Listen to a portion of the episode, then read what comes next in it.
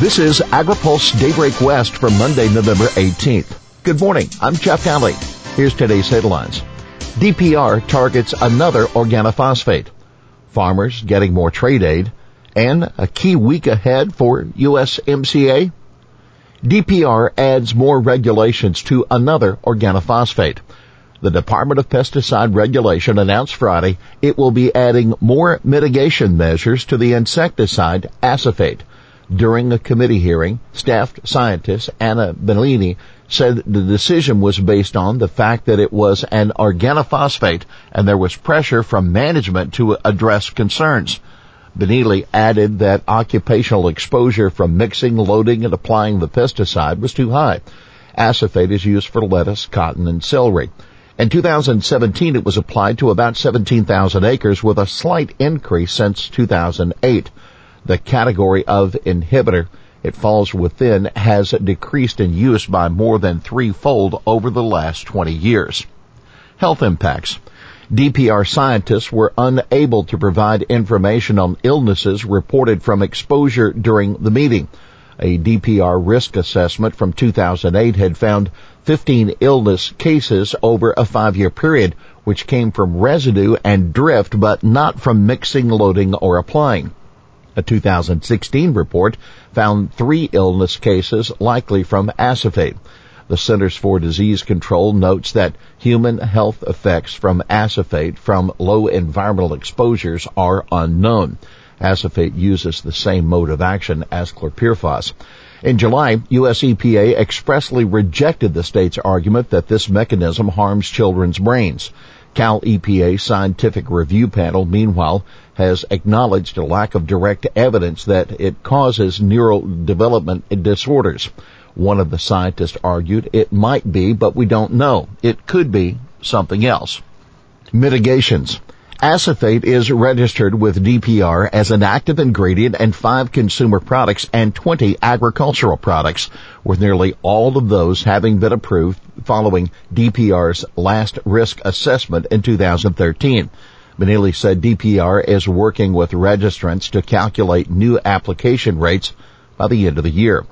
The potential new mitigation options could be a reduced application rate, new acreage limits, reformulating the products, or requiring more protective gear. Remember, in May, then acting DPR Director Teresa Marks told the legislature the administration planned to use the process for finding alternatives to chlorpyrifos to do the same in the next fiscal year with other organophosphates as well as carbamates and fumigants.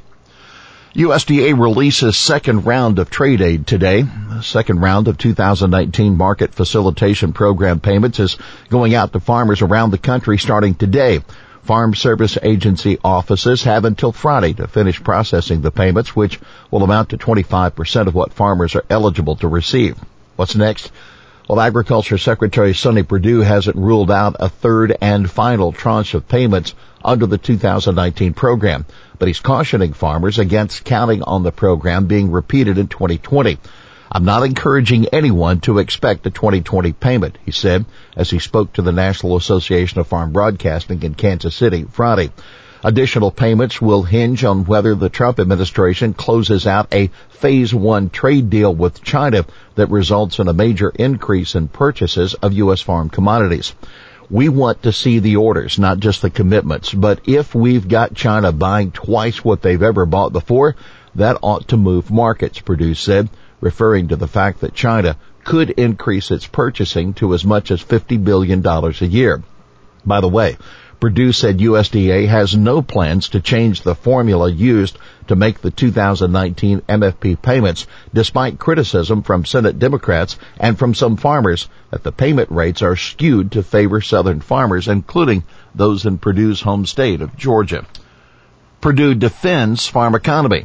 Perdue, who spent time at the Kansas City Fed on Friday, met with farm lenders there, said the farm economy remains fairly sound, but he acknowledged producers are having to dip into working capital and to rely on operating loans more heavily. The secretary said it makes you feel you're doing worse than you are. He also played down concerns about farm bankruptcies, noting that the rate remains well below the 1980s. When land is being sold off, it's going to neighbors and other farmers, he said. These aren't Wall Street bankers coming out here and buying. Timing of India's Diwali impacts almond shipments. The Diwali Festival of Lights is a time when almonds are widely shared as a traditional gift according to the Almond Board of California. Yet this year, Blue Diamond Grower reports that the industry is experiencing quote an orphan year. Diwali took place the week of October 27th, too early for September almond shipments. In 2020 it occurs in mid-November which will pull shipments from the following crop year. Senior Vice President Bill Morecraft said this will result in, quote, a slightly delayed shipment pattern for India. The Indian market is currently down 16%, but Morecraft notes the market is, quote, becoming more active. Remember, almonds are the number one agriculture export to India and shipments increased by 20% from 2017 to 2018. Indian tariffs are currently at about 10% while pecans remain at a staggering 36%. Optimism on USMCA. Secretary Perdue sounded upbeat that Congress would approve the U.S.-Mexico-Canada agreement before the end of the year.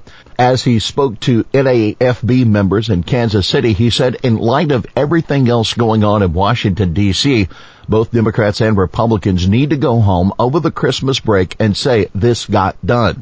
House Ways and Means Chairman Richard Neal tells AgriPulse he hopes to have written text from the White House this week detailing how Democratic concerns will be addressed. For more on what's been happening in the nation's capital ahead of the Thanksgiving break, read our Washington Week Ahead at www.agripulse.com. EPA catches heat for easing atrazine reg. Environmental groups are criticizing EPA for increasing the level of atrazine allowed in waterways before mitigation is required. The agency posted a memo Thursday to the online docket for atrazine re-registration in which it determined the community equivalent level of concern for atrazine should be 15 parts per billion. The current level is 10 parts per billion as a 60-day average concentration, which ensures that atrazine levels will not cause significant changes in aquatic plant community structure, function, and productivity, according to EPA. Above that level of concern, atrazine registrants must initiate watershed-based mitigation activities in concert with state or local watershed programs to reduce atrazine exposure, according to the agency. Enviro's concern? Well, the 15 part per billion limit is nearly five times higher than the 3.4 parts per billion EPA identified as safe in 2016, the Center for Biological Diversity said, referring to an ecological assessment that found at that concentration there's quote a high probability of impacting aquatic plant community primary productivity, structure, and function. Registrants view. A Syngenta spokesman said technical experts would be looking at the EPA memo next week. In the meantime, however, he supplied a statement reading, atrazine safety has been established in nearly 7,000 scientific studies over the past 50 years the EPA and other respected scientific experts with government regulators including the World Health Organization and the Australian Pesticides and Veterinary Medicines Authority have found atrazine to be safe at levels found in the environment. EPA releasing pesticide assessments.